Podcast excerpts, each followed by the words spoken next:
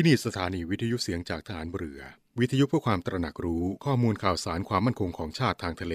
รายงานข่าวอากาศ และเทียบเวลามาตรฐาน จากนี้ไปขอเชิญรับฟังรายการ ร่วมเครือนาวีครับ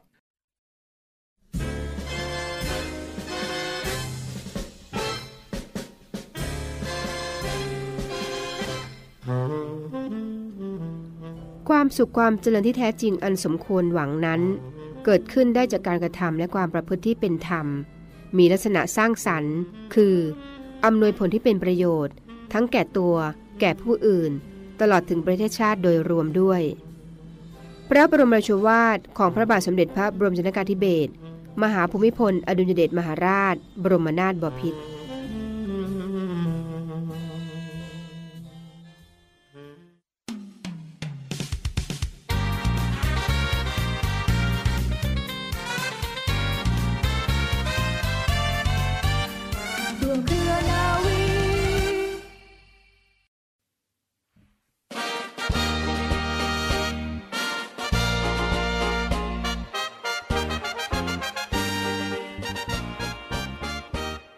วัสดีคุณผู้ฟังทุกท่านค่ะ ขอต้อนรับคุณผู้ฟังทุกท่านเข้าสู่รายการร่วมเครือนาวี กับเรื่องราวสาระความรู้และข่าวสารที่นำมาฝากคุณผู้ฟังกันเป็นประจำทุกวันนะคะสำหรับเรื่องเล่าชาวเรือในวันนี้มีเรื่องราวประวัติความเป็นมาที่น่าสนใจ ของทฤษฎีการแก้ไขปัญหาน้ำท่วม อันเนื่องมาจากพระราชดำริ ตามแนวทางการบริหารจัดการด้านน้ำท่วมล้น ของในหลวงรัชกาลที่ 9 มาฝากคุณผู้ฟังกันค่ะ ประเทศไทยนั้นตั้งอยู่ในเขตมรสุม มีฝนตก และมีปริมาณน้ำฝนสูง จึงเกิดปัญหาน้ำท่วมอยู่ในหลายพื้นที่เกือบทุกภูมิภาค พระบาทสมเด็จพระบรมชนากาธิเบศรมหาภูมิพล อดุลยเดชมหาราช บรมนาถบพิตรทรงพระปริวิตกห่วงใยในปัญหาที่เกิดขึ้นอยู่เสมอมา และทรงวิเคราะห์ลักษณะทางกายภาพ ของพื้นที่ที่ประสบปัญหาน้ำท่วม ได้ทรงคำนึงถึงการเลือกใช้วิธีการต่างๆ ที่เหมาะสมกับสภาพท้องที่ และสมรรถนะของกำลังเจ้าหน้าที่ที่มีอยู่ตลอดจนงบประมาณค่าใช้จ่ายในส่วนที่เกี่ยวข้องด้วยนะคะ วิธีการต่างๆ ที่ในหลวงรัชกาลที่ 9 ได้พระราชทานพระราชดำริ ในการแก้ไขปัญหาน้ำท่วมก็คือการก่อสร้างคันกั้นน้ำค่ะ ซึ่งการป้องกันน้ำท่วมในข้อนี้เป็นวิธีการดั้งเดิมแต่ครั้งโบราณกาลนะคะ โดยการก่อสร้างคันดินกั้นน้ำขนาดที่เหมาะสม ขนานไปตามลำน้ำห่างจากขอบตลิ่งพอสมควร พื่อป้องกันมิให้น้ำล้นตลิ่งไปท่วมในพื้นที่ต่างๆ ด้านในค่ะ เช่น คันกั้นน้ำโครงการมูโนะและโครงการปีเหลงอันเนื่องมาจากพระราชดำริ จังหวัดนราธิวาสเป็นต้นค่ะ 2. นะคะมีการก่อสร้างทางผันน้ำค่ะ เพื่อทำการผันน้ำทั้งหมด หรือบางส่วนที่ล้นตลิ่งท่วมท้นให้ออกไป โดยการก่อสร้างทางผันน้ำนี้ เป็นการขุดคลองสายใหม่ เพื่อเชื่อมต่อกับลำน้ำที่มีปัญหาน้ำท่วม โดยให้น้ำไหลไปตามทางผันน้ำที่ขุดขึ้นใหม่ ลงลำน้ำสายอื่น เพื่อระบายออกสู่ทะเลตามความเหมาะสมค่ะ ซึ่งการดำเนินการสนองพระราชดำริวิธีนี้ดำเนินการโดยกรมชลประทาน ในการแก้ไขปัญหาจากแม่น้ำโกลก เข้ามาท่วมไร่นาของราษฎรเสียหายหลายหมื่นไร่ทุกปีนะคะ การขุดคลองมูโนะได้ช่วยบรรเทาลงได้เป็นอย่างดีค่ะ และสุดท้ายนะคะมีการปรับปรุงและตกแต่งสภาพลำน้ำเพื่อให้น้ำที่ท่วมทะลักเนี่ยสามารถไหลไปตามลำน้ำได้สะดวก และช่วยให้กระแสน้ำไหลเร็วยิ่งขึ้น อันเป็นการบรรเทาความเสียหายจากน้ำท่วมขังได้โดย วิธีการขุดลอกลำน้ำตื้นเขินให้น้ำไหลสะดวกขึ้นการตกแต่งดินตามลาดตลิ่งให้เรียบมิให้เป็นอุปสรรคต่อการเดินทางของน้ำ การกำจัดวัชพืช ผักตบชวา และรื้อทำลายสิ่งกีดขวาง ทางน้ำไหลให้ออกไปจนหมด หากลำน้ำคดโค้งมากนะคะ ให้หาแนวทางในการขุดคลองใหม่ เป็นลำน้ำสายตรงให้น้ำไหลได้สะดวก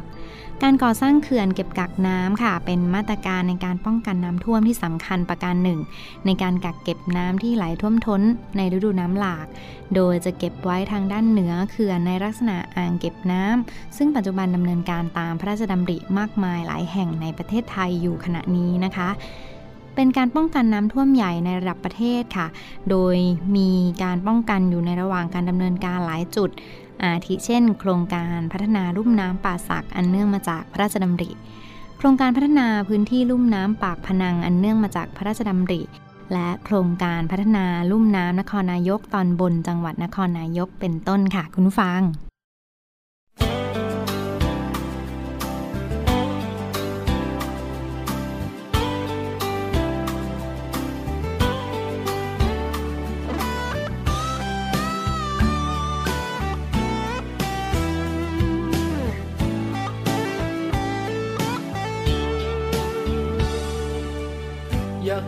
คืนคำเมื่อเธอย้ำสัญญา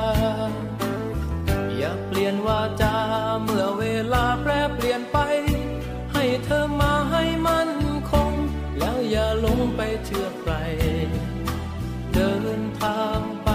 อย่าวันไว้ใครกลางกัน มีดวงตะวันส่องเป็นแสงสีทองกระจ่างคันลองให้ไฟปองและสร้างสรรค์ ดอกไม้แย้มบานให้เธอหันสู่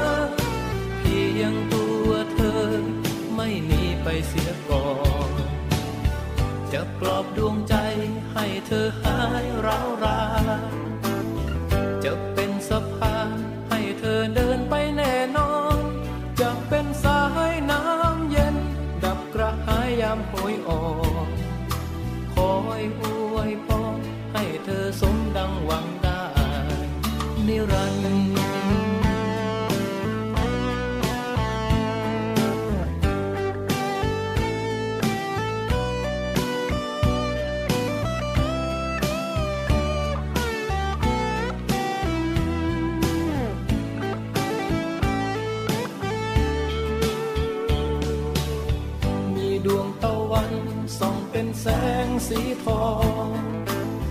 กระจ่างคันลองให้ไฟปองและสร้างสรรค์ เมื่อดอกไม้แย้มบานให้เธอหันสู่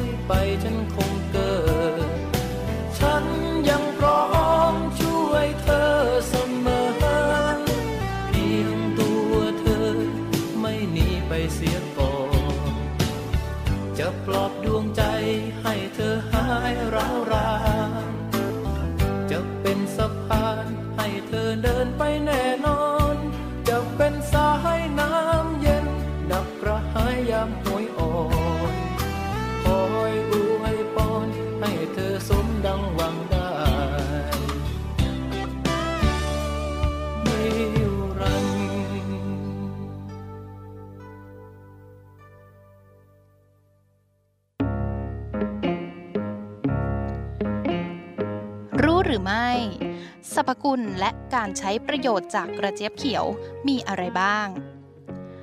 หลังจากที่เมื่อวานค่ะ เราได้ทำความรู้จักกับกระเจี๊ยบเขียวไปแล้วว่ามีลักษณะและการเติบโตอย่างไร ในวันนี้ค่ะเราจะมาทราบถึงสรรพคุณและประโยชน์ของกระเจี๊ยบเขียวกันค่ะ กระเจี๊ยบเขียวอ่อนค่ะ ประกอบด้วยเส้นใยอาหารเป็นหลัก อีกทั้งมีแคลอรี่ต่ำแทบไม่มีไขมันเลยด้วยนะคะ นอกจากนี้ยังเป็นแหล่งแคลเซียม วิตามิน K วิตามิน A สังกะสี และวิตามิน C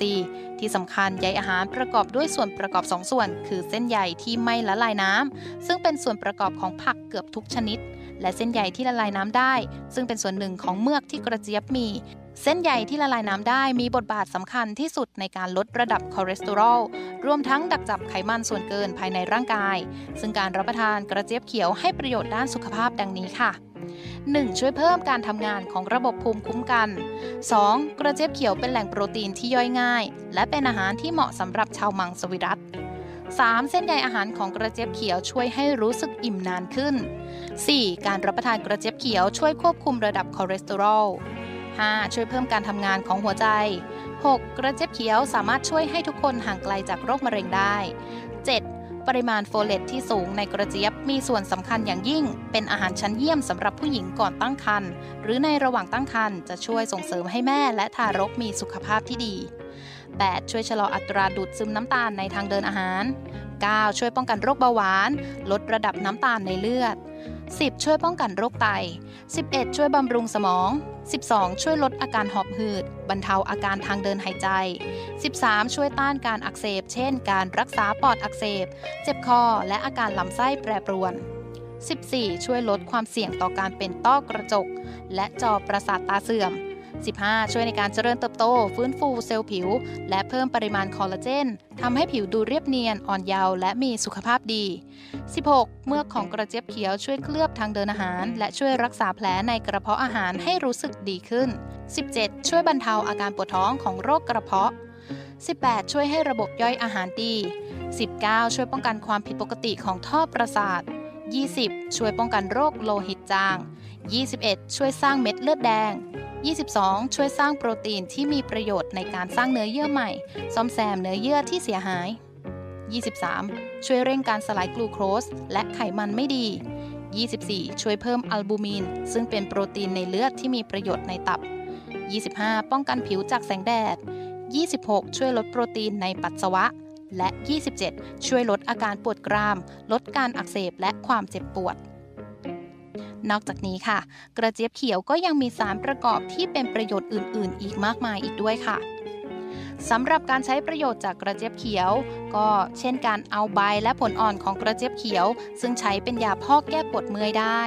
ฝักอ่อนของกระเจี๊ยบเขียวก็สามารถกินสดได้ หรือนำมาปรุงเป็นเมนูอาหารได้หลากหลายเมนูค่ะเมล็ดของกระเจี๊ยบเขียวแห้ง ใช้สกัดเป็นน้ำมัน บางประเทศคั่วและบดเพื่อทำกาแฟที่ไม่มีคาเฟอีน ดอกของกระเจี๊ยบเขียวค่ะนำมาตำใช้พอกแผลจากฝีและช่วยรักษาฝีได้ เมือกหรือยางจากผลสดของกระเจี๊ยบเขียวก็มีสรรพคุณทางยา รากค่ะ ก็ใช้เป็นยาสมุนไพรล้างแผลและแผลผู้พอง เส้นใยจากกระเจี๊ยบเขียวใช้ในการผลิตกระดาษ ผงกระเจี๊ยบเขียวใช้รักษาโรคกระเพาะ และน้ำกระเจี๊ยบเขียวจะช่วยลดน้ำหนักและลดความดันค่ะ แต่อย่างไรก็ตามนะคะ จากการศึกษาค่ะก็พบว่าการรับประทานกระเจี๊ยบเขียวมีความปลอดภัยสูงในปริมาณอาหารทั่วไป แต่อาจทำให้เกิดอาการแพ้ในระหว่างการเก็บเกี่ยวผลผลิต เนื่องจากผิวหนังสัมผัสกับขนของกระเจี๊ยบเขียวโดยตรง ซึ่งอาจทำให้ผิวหนังเป็นผื่นคัน หรือเกิดการอักเสบได้ค่ะ และสำหรับผู้ป่วยเบาหวานที่กินยาเมทฟอร์มีนนะคะ คือยาที่ใช้ในการรักษาโรคเบาหวาน มีคุณสมบัติในการควบคุมระดับน้ำตาลในเลือด หากผู้ป่วยกินยาชนิดนี้อยู่ค่ะ ก็ไม่ควรกินกระเจี๊ยบเขียวในเวลาใกล้เคียงกัน ควรเว้นระยะห่าง 1-2 ชั่วโมง เพราะกระเจี๊ยบเขียวมีฤทธิ์ลดการดูดซึม อาจส่งผลต่อการดูดซึมยาชนิดนี้ได้ค่ะ และในผลอ่อนของกระเจี๊ยบเขียวที่มีแคลเซียมในปริมาณมาก เป็นสิ่งจำเป็น ไม่เพียงแต่กระดูกและฟันเท่านั้น แต่ยังรวมถึงการทำงานของร่างกายอื่นๆ เช่น การหดตัวของกล้ามเนื้อ การส่งสัญญาณตอบสนองของระบบประสาทที่ดีที่สุด กระเจี๊ยบจึงเป็นอาหารที่อุดมไปด้วยแคลเซียมสูงที่ได้จากธรรมชาตินอกเหนือจากนม นอกจากนี้แคลเซียมยังมีความสำคัญต่อเด็กอายุระหว่าง 4-18 ปี ต้องการแคลเซียม 1,300 มิลลิกรัมต่อวันสำหรับผู้ใหญ่ปริมาณที่แนะนำต่อวันคือแคลเซียม 1,000 มิลลิกรัมต่อวันค่ะ และในผู้สูงอายุควรรับประทานแคลเซียม 1,200 มิลลิกรัมต่อวัน เนื่องจากร่างกายของเราไม่สามารถผลิตแคลเซียมได้ ดังนั้นจึงต้องบริโภคอาหารที่อุดมด้วยแคลเซียมเช่นกระเจี๊ยบเขียวนั่นเองค่ะ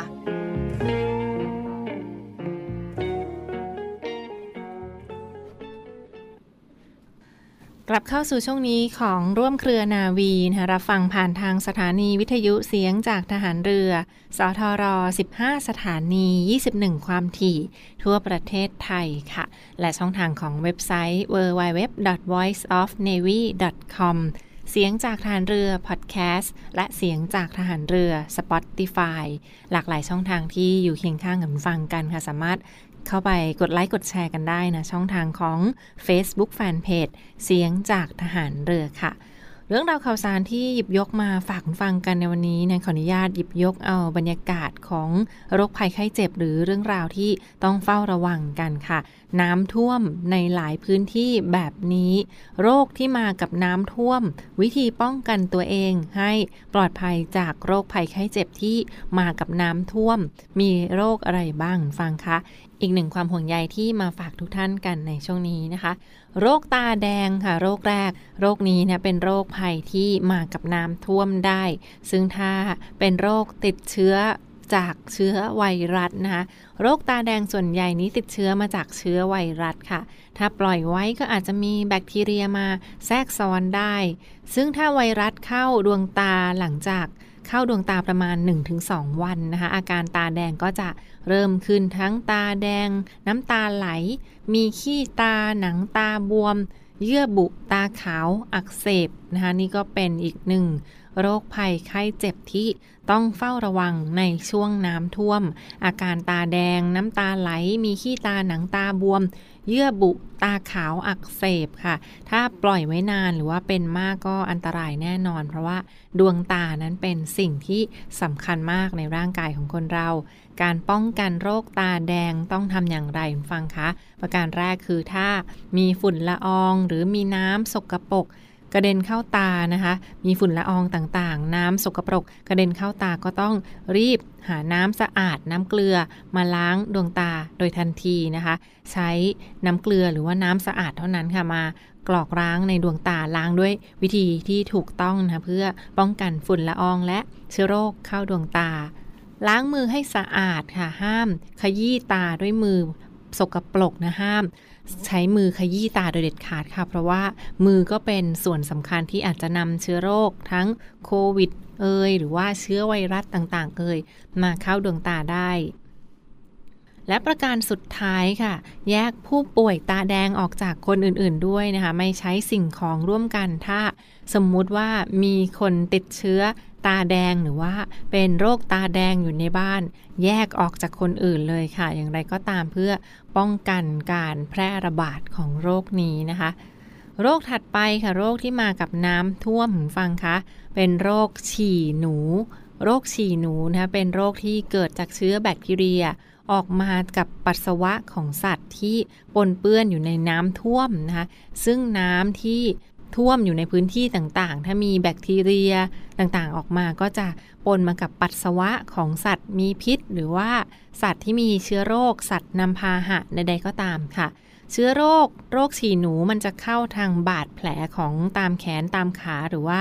เยื่อบุตา เยื่อบุจมูก ปาก หรือผิวหนังของเรา ถ้าเราเผลอไปแช่น้ำนานๆหรือว่าขาของเรามีบาดแผลมีรอยขีดข่วนค่ะ ก็จะเผลอติดเชื้อนี้เข้าไปได้เช่นเดียวกัน ดังนั้นก็ต้องระวังเป็นพิเศษในช่วงน้ำท่วมแบบนี้นะคะ อาการของโรคฉี่หนูนั้นคือมีอาการไข้สูง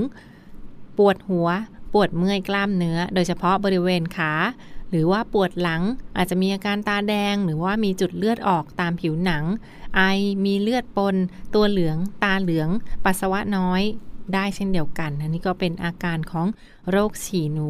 วิธีป้องกันค่ะต้องป้องกันอย่างไรฟังคะประกันแรกก็คือ หลีกเลี่ยง การลุยน้ำลุยโคลนนะคะหลีกเลี่ยงการลุยน้ำลุยโคลนถ้าไม่จำเป็นและใส่รองเท้าบูท ป้องกันไม่ให้บาดแผลสัมผัสถูกน้ำค่ะ ใส่รองเท้าบูทเมื่อต้องลุยน้ำท่วมนะคะ ก็ต้องใส่รองเท้าป้องกันสักนิดหนึ่งแล้วก็รีบล้างเท้าให้สะอาดแล้วเช็ดให้แห้ง เมื่อต้องไปลุยน้ำลุยโคลนใดๆก็ตามค่ะ โรคถัดไปเห็นฟังค่ะโรคที่มากับน้ำท่วมนั่นคือโรคไข้เลือดออกนะคะโรคนี้มียุงลายเป็นพาหะอาการของโรคไข้เลือดออกค่ะมีอาการไข้สูงทั้งวันปวดศีรษะ ปวดเมื่อยตามตัวหน้าแดงจุดเลือดออกตามผิวหนัง แล้วก็มีเลือดออกตามไรฟันนะคะ วิธีป้องกันไข้เลือดออกก็คือต้องระวังอย่าให้ยุงกัด อยู่ในมุ้งทายากันยุงตลอดเวลานะก็ระวังอย่าให้ยุงกัดค่ะ เป็นไปได้ก็คือกำจัดแหล่งน้ำหรือว่าแหล่งเพาะพันยุงลายด้วยและโรคสุดท้ายฟังค่ะโรคที่มากับน้ำท่วมที่มาฝากฟังกันก็ต้องระวังกันด้วยช่วงนี้โรคระบบทางเดินอาหารค่ะ วิธีป้องกันก็คือต้องกินอาหารที่ปรุงสุกสะอาดสดใหม่ อาหารกระป๋องก็ต้องยังไม่หมดอายุนะคะอาหารกระป๋องที่ยังไม่หมดอายุก็คือกระป๋องไม่บวม แล้วก็ยังสามารถรับประทานได้ ดื่มน้ำสะอาดน้ำที่เปิดจากฝาปิดสนิทหรือว่าน้ำต้มสุกค่ะ อันนี้สำคัญมากๆเลย โดยเฉพาะถ้าพื้นที่ไหนที่มี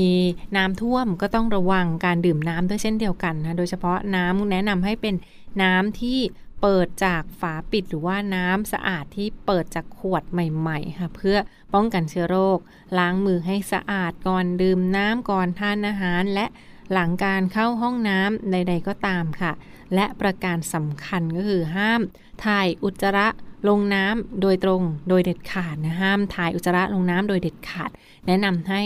ถ่ายลงในถุงพลาสติก กรณีที่ห้องน้ำใช้ไม่ได้ หรือว่าไม่สามารถเข้าห้องน้ำได้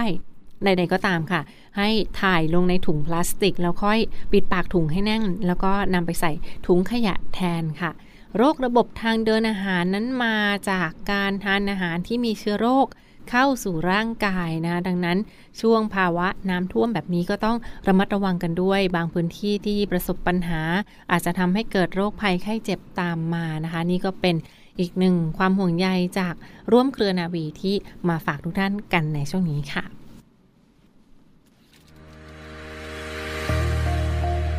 พลังสามัคคี พลังราชนาวี ขอเชิญร่วมติดตามข่าวสาร ภารกิจ และเรื่องราวที่น่าสนใจของกองทัพเรือ ผ่านช่องทาง YouTube กองทัพเรือ ด้วยการกดไลค์ กดติดตาม YouTube Channel กองทัพเรือ Royal Thai Navy Official Channel มาอัปเดตข่าวสาร และร่วมเป็นส่วนหนึ่งกับกองทัพเรือที่ประชาชนเชื่อมั่นและภาคภูมิใจ